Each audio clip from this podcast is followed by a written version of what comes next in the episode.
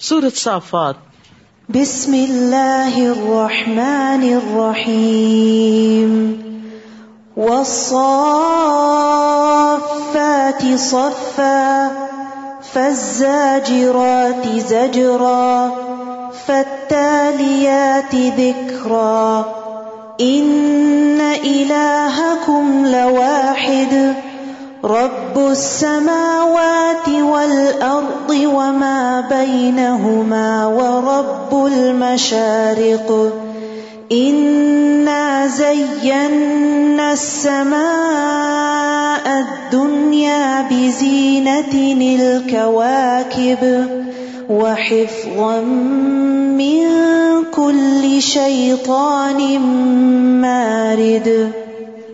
شروع کرتی ہوں اللہ کے نام سے جو بے انتہا مہربان، نہایت رحم فرمانے والا ہے۔ وصافات صفا۔ قسم ہے ان فرشتوں کی جو صف در صف کھڑے ہوتے ہیں، صف بستہ ہیں۔ یعنی نماز کی صفوں کی طرح فرشتوں کی بھی صفیں ہیں۔ فرشتے آسمان میں ایسے ہی صفے بناتے ہیں جیسے دنیا میں لوگ نماز کے لیے صفے بناتے ہیں۔ اور کہا گیا کہ جب وہ ہوا میں کھڑے ہوتے ہیں تو اپنے پروں سے قطار بناتے ہیں۔ یہاں تک کہ اللہ جو چاہتا ہے انہیں حکم دیتا ہے۔ جابر بن سمرا سے روایت ہے، وہ کہتے ہیں کہ رسول اللہ صلی اللہ علیہ وسلم نے فرمایا، کیا تم اس طرح صفے نہیں بناتے جس طرح فرشتے اپنے رب عزب اجلّہ کے پاس بناتے ہیں؟ ہم نے پوچھا کہ فرشتے اپنے رب کے پاس کس طرح صفے بناتے ہیں؟ آپ نے فرمایا، وہ پہلے ابتدائی یعنی اگلی صفوں کو پورا کرتے ہیں اور صف میں ایک دوسرے سے مل کر کھڑے ہوتے ہیں۔ آپ مسجد جا کے کیا کرتے ہیں؟ اگلی صف کو پورا کرتے ہیں یا نہیں؟ بعض اوقات ایسا ہوتا ہے کہ کچھ لوگ شروع میں آ جاتے ہیں وہ کھلے کھلے بیٹھ جاتے ہیں، جب نماز کڑی ہوتی ہے تو بیچ میں گیپس آ جاتے ہیں۔ تو اس میں فوری طور پہ دیکھنا چاہیے کہ میرے سے اگلی صف میں کوئی جگہ تو نہیں خالی، کوئی ایسا اسپاٹ تو نہیں کہ جس کی وجہ سے بہت بڑا گیپ آ رہا ہے۔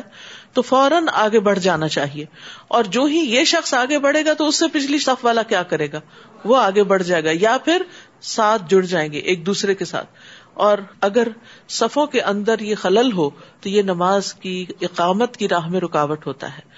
تو آپ سب اب جو سن رہے ہیں، وہ اس چیز کا ضرور اہتمام کریں اور اس بات کے حریث ہوں کہ ہمیں فرشتوں جیسی صفیں بنانی ہے کیونکہ یہ صف بندی بھی ایک عبادت ہے۔ اور دلوں کی درستگی کا انحصار صفوں کی درستگی پر ہے۔ برائے ابن عازب کہتے ہیں کہ رسول اللہ صلی اللہ علیہ وسلم صفوں کے درمیان ایک طرف سے دوسری طرف کو چلتے جاتے۔ آپ ہمارے سینوں اور کندھوں پہ ہاتھ پھیرتے اور فرماتے، آگے پیچھے مت ہو۔ ایک تو ہے گیپس فل کرنا، اور دوسرا یہ ہے کہ ایک دوسرے کے ساتھ برابر کھڑے ہونا، آگے پیچھے نہیں، برابر کھڑے ہونا۔ فرمایا، آگے پیچھے مت ہو، ورنہ تمہارے دلوں میں بھی اختلاف آ جائے گا۔ اور آپ فرمایا کرتے تھے، بے شک اللہ پہلی صفوں میں آنے والوں پر رحمت نازل کرتا ہے، اور اس کے فرشتے پہلی صف والوں کے لیے دعائیں کرتے ہیں۔ لیکن عورتوں کے لیے پچھلی صف زیادہ مناسب ہے، جو مردوں سے کچھ دور ہو۔ فضا جرات زجرا فتالیات وکرا ان اللہ کم لواحد۔ پھر ان کی جو ڈانٹ ڈپٹ کرتے ہیں یعنی جیسے کافروں کی روح لیتے وقت ان کو مارتے ہیں اور ڈانٹتے ہیں پھر ان کی جو ذکر کی تلاوت کرنے والے ہیں، بلا شبہ تمہارا الہ ایک ہی ہے، جو آسمانوں اور زمین کا رب ہے، اور ان چیزوں کا بھی جو ان دونوں کے درمیان ہے اور مشرقوں کا بھی رب ہے۔ مشرقوں یعنی ہر روز سورج ایک نئے اینگل سے طلوع ہوتا ہے، اور یہی وجہ ہے کہ آپ دیکھتے ہیں کہ سردیوں اور گرمیوں کے مشرق میں بہت بڑا فرق پڑ جاتا ہے۔ اور ایک اور مانا یہ بھی ہے کہ جہاں ہمارا سورج نکل رہا ہوتا ہے، وہاں کسی اور کا غروب ہوتا ہے، اور پھر جہاں ہمارا غروب ہوتا ہے، وہاں کسی اور کا مشرق ہوتا ہے۔ تو اس لیے ایک مشرق نہیں، کئی مشرق ہے یعنی جہاں سے سورج طلوع ہوتا ہے۔ بلا شبہ ہم نے آسمان دنیا کو ستاروں کی زینت سے مزین کیا۔ یہاں آسمان دنیا کا خاص ذکر ہے۔ انا زین سما دنیا کیونکہ وہی ہماری آنکھوں کے سامنے ہے۔ باقی آسمان تو ہم دیکھ نہیں پاتے۔ وہ حفظ من کل شیتان مارد اور اسے ہر سرکش شیتان سے محفوظ بنا دیا۔ یعنی آسمان میں جنات یا شیاتین نہیں چڑھ سکتے۔ وہ عالم بالا کی باتیں سن ہی نہیں سکتے اور ہر طرف سے ان پر شہاب پھینکے جاتے ہیں تاکہ وہ بھاگ کھڑے ہوں اور ان کے لیے ہمیشہ رہنے والا عذاب ہے۔ تاہم اگر کوئی شیتان کوئی بات لے اڑے تو ایک تیز شولہ اس کا تعاقب کرتا رہتا ہے۔ عبداللہ بن عباس سے مروی ہے، وہ کہتے ہیں کہ مجھے نبی صلی اللہ علیہ وسلم کے صحابہ میں سے ایک انصاری صحابی نے خبر دی کہ وہ ایک رات رسول اللہ صلی اللہ علیہ وسلم کے ساتھ بیٹھے ہوئے تھے کہ ایک ستارہ پھینکا گیا اور روشنی پھیل گئی یعنی اوپر سے شولا آیا۔ تو رسول اللہ صلی اللہ علیہ وسلم نے صحابہ سے فرمایا کہ تم جاہلیت میں کیا کہتے تھے جب کوئی ستارہ اس طرح پھینکا جاتا ہے؟ انہوں نے ارض کیا، اللہ اور اس کا رسول ہی بہتر جانتے ہیں یعنی اپنی پچھلی بات نہیں دہرائی۔ پھر کہا کہ ہم کہا کرتے تھے کہ اس رات کوئی بڑا آدمی پیدا ہوا ہے اور کوئی بڑا آدمی مر گیا ہے۔ تو رسول اللہ صلی اللہ علیہ وسلم نے فرمایا، ان ستاروں کو کسی کی موت یا کسی کی حیات کی وجہ سے نہیں پھینکا جاتا، بلکہ جب جنات آسمان سے اللہ کے کسی فیصلے کی بات کو اچک لیتے ہیں اور اسے اپنے دوستوں یعنی کاہنوں کے کانوں میں ڈال دیتے ہیں، تو وہ ستاروں سے مارے جاتے ہیں۔ یعنی ان کے پیچھے یہ شہاب ثاقب آتے ہیں۔ اس کا تعلق کسی کی زندگی اور موت سے نہیں۔ اے نبی، آپ ان سے پوچھیے کیا ان کی پیدائش زیادہ مشکل ہے یا جو کچھ ہم پیدا کر چکے ہیں؟ ہم نے انہیں لیسدار گارے سے پیدا کیا ہے۔ آپ کو تو اللہ کی ایسی قدرتوں پر تعجب ہے اور یہ لوگ ان کا مذاق اڑاتے ہیں۔ یعنی دو طرح کے لوگ ہیں۔ ایک وہ ہیں جو اللہ تعالیٰ کی تخلیق کی نشانیوں کو دیکھتے ہیں اور حیران ہوتے ہیں، تعجب کرتے ہیں۔ ان کے دل میں اللہ کی محبت آتی ہے اور دوسرے لوگ وہی نشانیاں دیکھ کے مذاق اڑا رہے ہوتے ہیں۔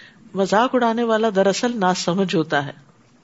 وہ ادا لا قرون ایسے نا سمجھو کو جب سمجھایا جائے تو سمجھنے کی کوشش بھی نہیں کرتے۔ وہ ادارا آیت تسخرون اور جب کوئی نشانی دیکھتے ہیں تو مذاق اڑاتے ہیں۔ وہ قالو انہادا اللہ سحر مبین اور کہتے ہیں یہ تو سریح جادو ہے۔ بھلا جب ہم مر کر مٹی اور ہڈیاں بن جائیں گے تو کیا پھر ہم دوبارہ اٹھائے جائیں گے؟ اور کیا ہمارے آبا و اجداد بھی اٹھائے جائیں گے؟ آپ ان سے کہیے ہاں ایسا ضرور ہوگا اور تم بالکل بے بس ہوگے۔ وہ تو بس ایک ڈانٹ ہوگی جس پر وہ فوراً سب کچھ دیکھنے لگیں گے۔ وہ کالو یا وئی لنا ہاضا یوم الدین۔ وہ کہیں گے، ہائے ہماری بد بختی یہ تو جزا سزا کا دن ہے، اس کو تو ہم جٹلاتے رہے۔ استغفر اللہ یعنی انسان کے لیے اچانک ان چیزوں کا سامنے آنا کس قدر تکلیف دہ ہوتا ہے جن کو ایکسپیکٹ نہیں کر رہا ہوتا۔ یعنی جن چیزوں کو انسان ایکسپیکٹ کر رہا ہوتا ہے، وہ چاہے کتنی بھی بھاری ہو وہ انسان کے لیے بہت مشکل نہیں پیدا کرتی۔ لیکن جب انسان کسی چیز کو ایکسپیکٹ نہیں کرتا اور وہ سامنے آتی، اور وہ معمولی چیز نہیں، بہت بڑا حادثہ، تو آپ سوچیے کہ وہ انسان کے لیے کتنا شاکنگ ہوتا ہوگا۔ تو یہی حال ان لوگوں کا ہوگا۔ اور کہیں گے، ہائے ہماری بد بختی یہ تو جزا و سزا کا دن ہے۔ پھر انہیں کہا جائے گا، یہی فیصلے کا دن ہے جسے تم جٹلایا کرتے تھے۔ ان ظالموں کو اور ان کے ساتھیوں کو اور معبودوں کو سب کو اکٹھا کرو، جن کی یہ اللہ کے سوا عبادت کرتے تھے، پھر انہیں جہنم کی راہ پر چلا دو۔ یعنی قیامت کے دن ایک جیسے عمل کرنے والوں کو ایک جگہ اکٹھا کر دیا جائے گا۔ تو یہاں یہ نہیں کہا کہ ان کو جمع کر دو، ان کو اور ان کے ساتھیوں کو بھی۔ یعنی جو ان جیسے کام کرتے تھے، ایک جیسے کام کرنے والے، ان سب کو جن کے عمل ایک جیسے تھے۔ جیسے شراب پینے والے شرابیوں کے ساتھ، زنا کرنے والے زانیوں کے ساتھ، شرک کرنے والے مشرقین کے ساتھ، جادوگر جادوگروں کے ساتھ، متکبرین فرعون کے ساتھ، نماز نہ پڑھنے والے فرعون، حامان اور قارون کے ساتھ۔ تو یہ ساری چیزیں ہمیں قرآن و سنت سے پتہ چلتی ہیں کہ کس طرح لوگ اپنے ہی جیسے لائک مائنڈیڈ لوگوں کے ساتھ اٹھائے جائیں گے۔ وقف ان مسئولون۔ اور دیکھو، انہیں ذرا ٹھہرائے رکھو، ان سے کچھ پوچھا جائے گا۔ یہ کہاں پوچھا جائے گا؟ پلسرات کے پاس۔ ابن عباس کہتے ہیں کہ ان سے ان کے تمام اقوال و افعال کے متعلق سوال کیا جائے گا۔ تمہیں کیا ہو گیا؟ آج تم ایک دوسرے کی مدد کیوں نہیں کرتے؟ بلکہ آج وہ بالکل فرما بردار بن جائیں گے۔ وہ ایک دوسرے کی طرف متوجہ ہو کر باہم سوال کریں گے۔ کمزور لوگ بڑوں سے کہیں گے، تم تو ہمارے پاس دائیں طرف سے آتے تھے یعنی بہت اچھے بن کے آتے تھے۔ بڑے لوگ کہیں گے، بات یوں نہیں، بلکہ تم خود ہی ایمان لانے والے نہیں تھے۔ یعنی ہمارا کوئی زور نہیں تھا تم پر، تم خود ہی ایمان نہیں لاتے تھے۔ اور ہمارا تم پر کچھ زور بھی نہ تھا، بلکہ تم خود ہی سرکش تھے۔ ہمارے رب کا قول آج ہم پر صادق آ گیا کہ ہم عذاب کا مزہ چکھنے والے ہیں۔ ہم نے تمہیں گمراہ کیا کیونکہ ہم خود بھی گمراہ تھے۔ آج کے دن وہ سب کمزور اور بڑے لوگ عذاب میں برابر کے شریک ہوں گے۔ واقعی ہم مجرموں سے ایسا ہی سلوک کرتے ہیں۔ انہیں جب یہ کہا جاتا ہے کہ اللہ کے سوا کوئی الہ نہیں، تو وہ تکبر کرتے ہیں یعنی اللہ کے سامنے جھکتے نہیں ہیں۔ اور کہتے تھے، کیا ہم ایک دیوانے شاعر کی خاطر اپنے معبودوں کو چھوڑ سکتے ہیں؟ بل جا اب الحق و صدق المرسلین۔ حالانکہ وہ رسول حق لے کر آیا اور اس نے رسولوں کی تصدیق کی تھی۔ پھر انہیں کہا جائے گا، آج تمہیں یقیناً دردناک عذاب چکھنا پڑے گا، اور تمہیں ایسا ہی بدلا دیا جائے گا جیسے تم کام کرتے رہے۔ مگر اللہ کے مخلص بندے اس انجام سے محفوظ رہیں گے۔ الا اکلحم رزق معلوم فوا کی مکرمون فی جنات النعیم۔ ان کے لیے ایسا رزق ہوگا جو انہیں معلوم ہے یعنی وہ اتو بھی متشابہ یعنی لذیذ میں وے اور وہ وہاں معزز ہوں گے، عزت دی جائے گی ان کو۔ اور یہ عزت کس کے لیے ہے؟ جنہوں نے دنیا میں اللہ کی اطاعت کرتے ہوئے، عبادت کرتے ہوئے اپنی عزتوں کی پرواہ نہیں کی کہ انہیں کون کیا کہتا ہے۔ کوئی ان کو ریسپیکٹ دے گا یا ان کا مذاق اڑائے گا، بلکہ وہ ہر حال میں اللہ کی عبادت کرتے رہے تو اس کے بدلے میں اللہ تعالیٰ انہیں وہاں عزت بخشے گا۔ نعمتوں والے باغات میں تو جنت میں طرح طرح کے کھانے ہوں گے۔ یعنی یہاں رزق کی بات ہے، رزق معلوم ہوگا۔ اتبا بن اب سلومی سے روایت ہے، وہ کہتے ہیں کہ میں رسول اللہ صلی اللہ علیہ وسلم کے ساتھ بیٹھا ہوا تھا۔ ایک آرابی آیا تو اس نے کہا اللہ کے رسول، میں نے آپ کو جنت کے ببول نامی درخت کا تذکرہ کرتے سنا ہے۔ میرا خیال ہے کہ وہ ہمارے ہاں تو سب سے زیادہ کانٹوں والا درخت ہے بہت کانٹے ہوتے ہیں۔ رسول اللہ صلی اللہ علیہ وسلم نے فرمایا، جنت میں اس درخت کے ہر کانٹے کے بدلے خسی بکرے کے خصیے کی طرح اللہ تعالیٰ ایک چیز پیدا کرے گا یعنی ہر کانٹے کی جگہ ایک کوئی چیز پیدا کرے گا۔ اس کے اندر ستر رنگ کے کھانے ہوں گے سیونٹی کلر اور ہر ایک کا رنگ دوسرے سے مختلف ہوگا۔ اب دیکھیے کہ انسان کھاتے وقت رنگ کو کتنا پسند کرتا ہے کہ اس کی وجہ سے بعض اوقات صحت خراب کر لیتا ہے، لیکن آرٹیفیشل کلر دے کے کھانے کا جو ہے ٹیکسچر اس کو انہینس کرتا ہے اور اس کے پیچھے جاتا ہے۔ تو جنت کے کھانے بھی رنگا رنگ کے ہوں گے جن کو دیکھ کر انسان کی بھوک بھی بڑھے گی اور کھانے کے بعد کوئی تکلیف بھی نہیں ہوگی۔ اسی طرح جنت میں بڑے بڑے پھل ہوں گے، جھکے ہوئے ہوں گے۔ وہ ذلت قطوف تدلیلا یعنی جنتی لوگ جنت کے پھلوں، میووں میں سے اٹھتے، بیٹھتے، لیٹتے ہر وقت کھاتے رہیں گے، انجوائے کرتے رہیں گے۔ اسی طرح ان کی جو تخلیق ہوگی یا ان کی جو شکل ہوگی اس کے بارے میں ابن عباس کہتے ہیں کہ جنت کی کھجوروں کے تنے سب زمرد کے ہیں۔ کھجور کی ٹہنیوں کا ابتدائی حصہ سرخ سونے کا ہے اور اس کی ٹہنیوں کا چھلکا جنتیوں کا لباس ہوگا اور ان میں سے کچھ کپڑے چھوٹے اور کچھ بڑے ہوں گے، ہلے ہوں گے۔ اس کے پھل مٹکوں اور ڈولوں کے برابر ہوں گے۔ وہ دودھ سے زیادہ سفید، شہد سے زیادہ میٹھے، مکھن سے زیادہ نرم ہوں گے اور ان میں گٹلیاں نہیں ہوں گی۔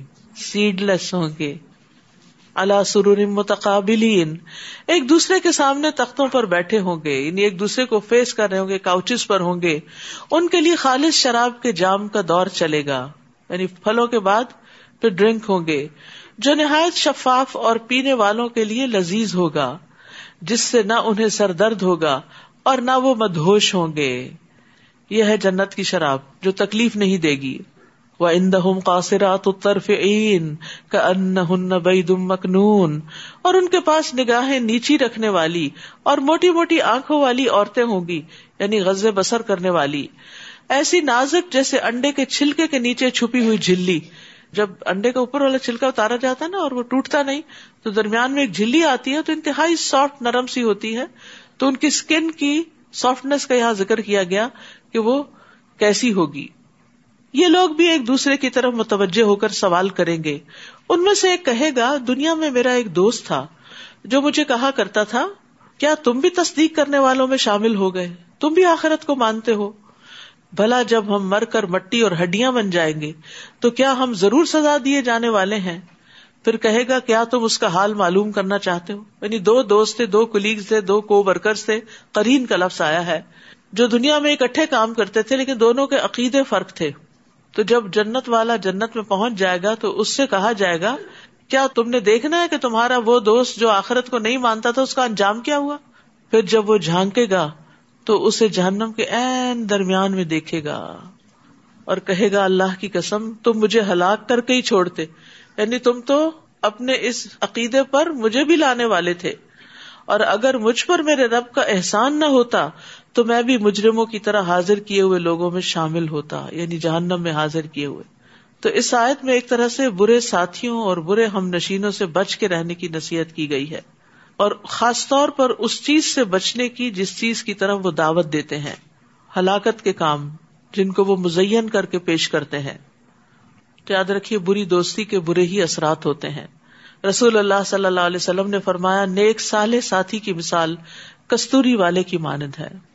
اگرچہ تجھے اس سے کستوری نہ بھی ملے تو تجھے اس کی خوشبو تو ضرور پہنچے گی اور برے ساتھی کی مثال بھٹی والے کی طرح ہے اگر تجھے اس کی کالک نہ بھی لگی تو تجھے اس کا دھواں ضرور آئے گا تو اس لیے انسان کو ہمیشہ اچھے لوگوں میں بیٹھنا چاہیے ورنہ اگر انسان کی کمپنی اچھی نہیں تو وہ انسان کو اپنی طرف کھینچ لے گی۔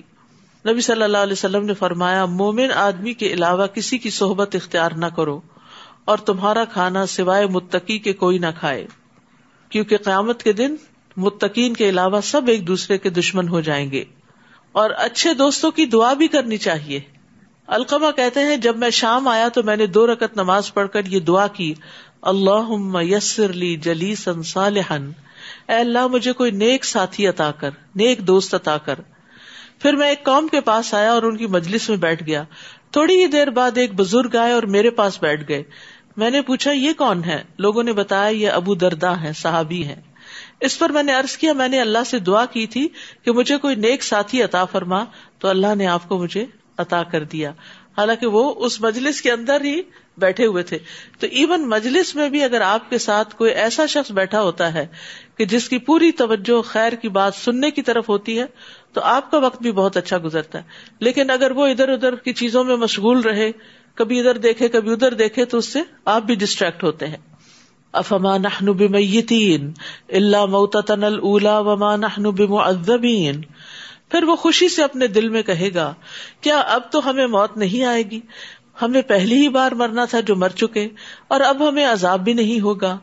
ان الفوز العظیم۔ یقیناً یہ بہت بڑی کامیابی ہے۔ لمس لہذا فلیعمل العاملون۔ ایسی ہی کامیابی کے لیے عمل کرنے والوں کو عمل کرنے چاہیے۔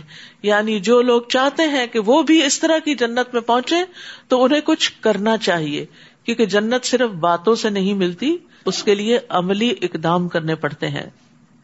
ادال کا خیر ام شجرت الزقوم۔ بتاؤ ایسی مہمانی اچھی ہے یا زکوم کے درخت کی مہمانی؟ زکوم زکوم کا ایک قطرہ بھی دنیا میں ٹپکا دیا جائے تو زمین والوں کی زندگی تلخ کر دے۔ تو سوچنے کی بات ہے کہ جس کا ایک قطرہ اتنا کڑوا ہے، قطرہ، تو زکوم کیسا ہوگا؟ دنیا میں ذرا سا ذائقہ بدل جائے نا چیز کا، تو ہم رکھ دیتے ہیں۔ یا اپنی پسند کا نہ ہو، اچھے سے اچھا کھانا بنا ہوا۔ اگر اپنی مرضی کا نہ ہو تو ہم کیا کرتے ہیں؟ ہم کھاتے نہیں۔ تو وہاں پسند کی تو خیر بہت ہی دور کی بات ہے۔ جو ہوگا وہ اتنا زہریلا ہوگا، اتنا تکلیف دہ ہوگا کہ اس کے علاوہ کوئی اور آپشن بھی نہیں ہوگی۔ دنیا میں تو اور آپشن ہو جاتی ہیں نا۔ انا جا اللہ فتنت ظالمین جسے ہم نے ظالموں کے لیے ایک آزمائش بنا دیا۔ وہ ایسا درخت ہے جو جہنم کی تہ سے نکلتا ہے۔ اس کے شگوفے ایسے ہیں جیسے شیتانوں کے سر یعنی دیکھنے میں بھی بھیانک۔ نہ اس کا رنگ، نہ اس کا ذائقہ، نہ اس کی شکل۔ کیونکہ آپ دیکھیے، دنیا میں اللہ تعالیٰ نے جتنی بھی چیزیں پیدا کی نا، ان کو ایک مخصوص شیپ دی ہے۔ ایک مخصوص رنگ دیا ہے، ٹیکسچر دیا ہے، ذائقہ دیا خوشبو دی ہے۔ کتنا کچھ اس کے ساتھ۔ لیکن جہنم میں جو کھانے کو ملے گا، وہ انتہائی بھیانک ہوگا۔ اہل دو اسی کو کھائیں گے۔ استغفر اللہ۔ اور اس سے اپنے پیٹ بھریں گے۔ پھر اس پر انہیں پینے کو پیپ ملا کھولتا پانی ملے گا۔ اصل میں کڑوی چیز جب انسان کھا لیتا ہے جیسے کریلے تو پیاس لگتی۔ تو یہ زکوم کھانے کے بعد ان کو شدید پیاس لگے گی۔ اور جب وہ پانی پینے کو مانگیں گے، تو پینے کو ان کو پیپ اور کھولتا پانی ملے گا۔ پھر انہیں دوزخ کی طرف لوٹنا ہوگا۔ انہوں نے اپنے آبا و اجداد کو گمراہی پایا۔ تو انہیں کے نقشے قدم پر دوڑنے لگے۔ حالانکہ ان سے پہلے بہت سے گزشتہ لوگ گمراہ ہو چکے تھے۔ بلا شبہ ہم نے ان میں ڈرانے والے بھیجے تھے۔ پھر دیکھ لو جنہیں ڈرایا گیا تھا، ان کا انجام کیا ہوا؟ ان میں سے صرف اللہ کے مخلص بندے ہی محفوظ رہے۔ اور ہمیں نوح نے پکارا تو دیکھو، ہم کیا خوب دعا قبول کرنے والے ہیں۔ اور ہم نے انہیں اور ان کے گھر والوں کو شدید بے چینی سے نجات دی۔ وہ نہ ہوا اہل من الکرب العظیم تو جب آپ دعا کیا کرے نا، تو کہا کرے یا اللہ، جس طرح تو نے نور علیہ السلام اور ان کے گھرانے کو شدید کرب سے نجات دی تھی، تو مجھے بھی کرب سے نجات دے۔ یعنی کوئی بھی چیز جو آپ کو تکلیف دے رہی ہو، بودر کر رہی ہو، تو قرآن میں جو چیزیں آئی ہیں، یا اللہ تعالیٰ کے نام ہے ان کا واسطہ دے کے پھر انسان کو دعا کرنی چاہیے۔ اور صرف انہیں کی اولاد کو باقی رکھا، اور بعد میں آنے والی نسلوں میں ان کا ذکر خیر چھوڑ دیا۔ سلام ہو نوح پر، جہان والوں میں۔ ہم نیکی کرنے والوں کو ایسا ہی سلا دیا کرتے ہیں۔ بلا شبہ وہ ہمارے مومن بندوں میں سے تھا۔ ثم اغرقنا الاخرین پھر ہم نے باقی لوگوں کو غرق کر دیا۔ اور اسی نوح کے پیروکاروں میں ابراہیم بھی تھے۔ جبکہ وہ اپنے رب کے ہاں صاف دل لے کر آئے۔ اس جا ارب بہ قلب سلیم۔ قلب سلیم، جو شرک اور شک سے پاک ہوتا ہے۔ یقین بہت بڑی دولت ہے۔ انسان کا جتنا زیادہ کسی چیز پر یقین ہوتا ہے، اتنا ہی زیادہ پھر اس سے وہ فائدہ اٹھاتا ہے۔ مثلاً ہمیں جب یقین ہوتا ہے نا کہ یہ کھانا مجھے طاقت دے گا، میری بھوک مٹائے گا، تو ہم اس کو شوق سے کھا لیتے ہیں۔ یہ دوا میرا سر درد دور کر دے گی، کیونکہ آپ کو کوئی ایکسپیرئنس ہوتا ہے پچھلا جس کی بنا پر آپ کو یقین ہوتا ہے کہ نہیں، میں نے جب بھی کھائی تھی تو مجھے آرام آ گیا تھا، اب بھی کھاؤں گی تو اس سے انشاءاللہ آرام آ جائے گا۔ تو آپ اس کو اگر گھر میں نہ بھی ہو تو خریدنے چلے جاتے ہیں، منگواتے ہیں۔ اپنے ملک میں نہ ملے تو دوسرے ملک سے منگواتے ہیں۔ کیا ہے؟ یقین ہے نا اس کے پیچھے؟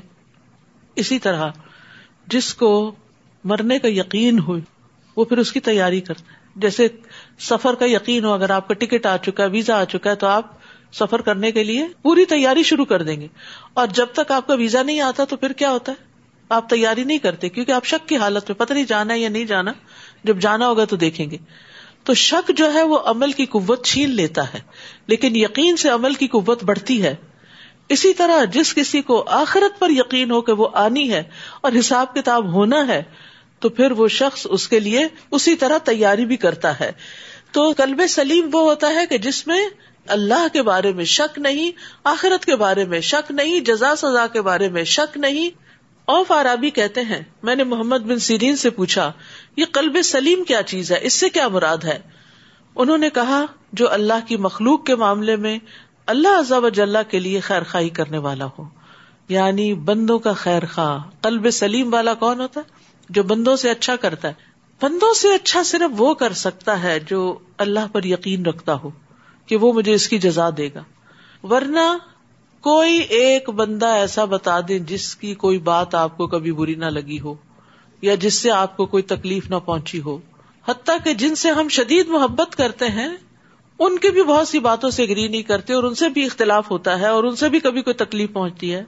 ہمارے والدین ہو سکتے ہیں، استاد ہو سکتے ہیں، ہمارے بہن بھائی ہو سکتے ہیں، دوست ہو سکتے ہیں، کوئی بھی۔ تو آپ دیکھیے، اگر ہم پھر بدلیا لینے پر ہی آ جائیں تو کیا کسی کی خیر خائی کر سکتے ہیں؟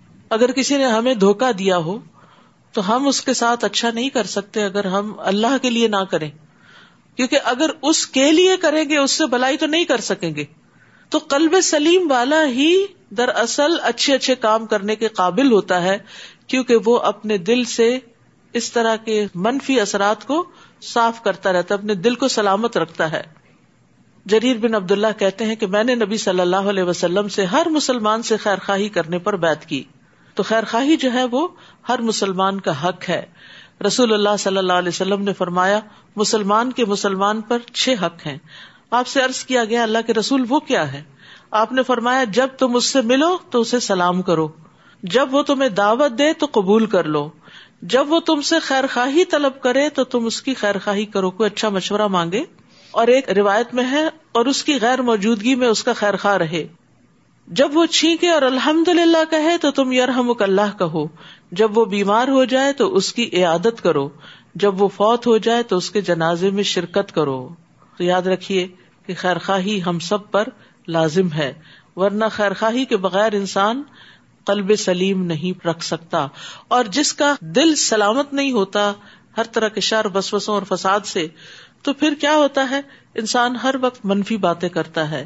لوگوں سے صرف شکوے شکایت کرتا ہے اور کہتے ہیں کہ اگر صرف تیس منٹ کے لیے بھی دن میں انسان بری سوچے سوچتا ہے، شکوے شکایت اور غم اور دکھ کی باتیں، تو اس سے اس کے دماغ کی شریانوں کو نقصان پہنچتا ہے۔ ایم آر آئی کے مختلف نتائج کا جب جائزہ لیا گیا تو پتا چلا کہ منفی سوچے اسٹریس نہ خوش رہنا دماغ کے ایک خاص حصے کو سکیڑ دیتا ہے، جس کی وجہ سے انسان نئی چیزیں نہیں سیکھ سکتا۔ جس کی وجہ سے انسان کے جذبات کے اندر پوری طرح ٹھہراؤ نہیں ہوتا یعنی کہ وہ اموشنلی بھی انسٹیبل ہو جاتا ہے۔ تو اس لیے بہت ضروری ہے کہ نیک امال کرنے کے لیے ہمارا قلب سلیم ہو، دل سلیم ہو۔ تو ابراہیم علیہ السلام کی خوبی کیا تھی؟ اس جا ارب بقلب سلیم، وہ اپنے رب کے پاس سلامت دل لے کر آئے۔ جب انہوں نے اپنے باپ اور اپنی قوم سے پوچھا، تم کن چیزوں کی عبادت کرتے ہو؟ کیا تم اللہ کو چھوڑ کر جھوٹ گھڑے ہوئے الہ چاہتے ہو؟ پھر تمہارا رب العالمین کے بارے میں کیا خیال ہے؟ پھر ایک دفعہ انہوں نے ستاروں میں نظر ڈالی تو کہا، میری کچھ طبیعت خراب ہے۔ یعنی میں تمہارے ساتھ میلے پہ نہیں جا سکتا۔ چنانچہ وہ لوگ انہیں پیچھے چھوڑ کر چلے گئے۔ تو ابراہیم چپکے سے ان کے معبودوں کی طرف گئے اور کہنے لگے، تم کھاتے کیوں نہیں؟ تمہیں کیا ہو گیا ہے؟ تم تو بولتے بھی نہیں۔ پھر وہ ان پہ پل پڑے۔ اور دائیں ہاتھ سے خوب ضربے لگائی واپس آ کر قوم نے جو یہ حال دیکھا تو دوڑتے ہوئے ابراہیم کے پاس آئے۔ انہوں نے کہا کہ ابراہیم علیہ السلام نے، کیا تم ایسی چیزوں کو پوچھتے ہو جنہیں تم خود ہی تراش لیتے ہو؟ حالانکہ اللہ ہی نے تمہیں بھی پیدا کیا ہے اور ان چیزوں کو بھی جو تم بناتے ہو۔ وہ کہنے لگے، اس کے لیے ایک الاؤ تیار کرو، بہت بڑی آگ بھڑکاؤ اور اسے آگ میں پھینک دو۔ انہوں نے تو ابراہیم کے خلاف تدبیر کی تھی، مگر ہم نے انہیں نیچا ہی کر دیا۔ فرادو بھی قیدا فجا اللہ یہ ہے اللہ کی طاقت۔ اللہ کے بندوں کے ساتھ جب کوئی برا چاہے، بری چالے چلے، تو اللہ سبحان تعالیٰ انہیں ہی نیچا دکھا دیتے ہیں۔ لیکن پھر وہ کون ہوتے ہیں جن کے لیے اللہ تعالیٰ اتنا بڑا انتقام لیتا ہے؟ وہ اللہ کے مخلص بندے ہوتے ہیں، جن کے اندر شرک نہیں ہوتا، شک نہیں ہوتا۔ نیز ابراہیم نے کہا، میں اپنے رب کی طرف جاتا ہوں، وہی میری رہنمائی کرے گا۔ یعنی رب کی عبادت کے لیے ہجرت کی انہوں نے۔ یعنی اپنے قوم، قبیلے اور اپنے تمام لوگوں کو چھوڑ کر اللہ کی عبادت کے لیے اپنا وطن چھوڑ دیا۔ رسول اللہ صلی اللہ علیہ وسلم نے فرمایا سب سے افضل لوگوں میں سے یہ بہتر وہ آدمی ہے جو اللہ کے راستے میں اپنے مال اور اپنی جان سے جہاد کرتا ہے۔ پھر اس مومن کا درجہ ہے جو گھاٹیوں میں سے کسی گھاٹی میں اپنے رب کی عبادت کرتا ہے اور لوگوں کو اپنے شر سے دور رکھتا ہے۔ تو یہ گھاٹی ہو یا آپ کا گھر ہو، اپنی عبادت پہ انسان فوکس کرے اور دوسرے لوگوں کو ستائے نہیں۔ کیونکہ افسوس کے ساتھ کہنا پڑتا ہے کہ بہت سے گھرانوں میں بعض اوقات بزرگ خواتین ہی نماز، روزہ، عبادت ہر چیز کر رہے ہوتے ہیں، لیکن اس کے ساتھ ساتھ بہوؤں کو، بچوں کو، گھر والوں کو تنگ کرنے میں بھی کوئی کسر نہیں اٹھا رکھتے۔ تو ایسا کرنا جو ہے یہ انسان کو صالحین میں شامل نہیں ہونے دیتا۔ تو افضل انسان کون ہے؟ بہترین انسان کون ہے جو اپنے رب کی عبادت کرتا ہے اور لوگوں کو اپنے شر سے دور رکھتا ہے؟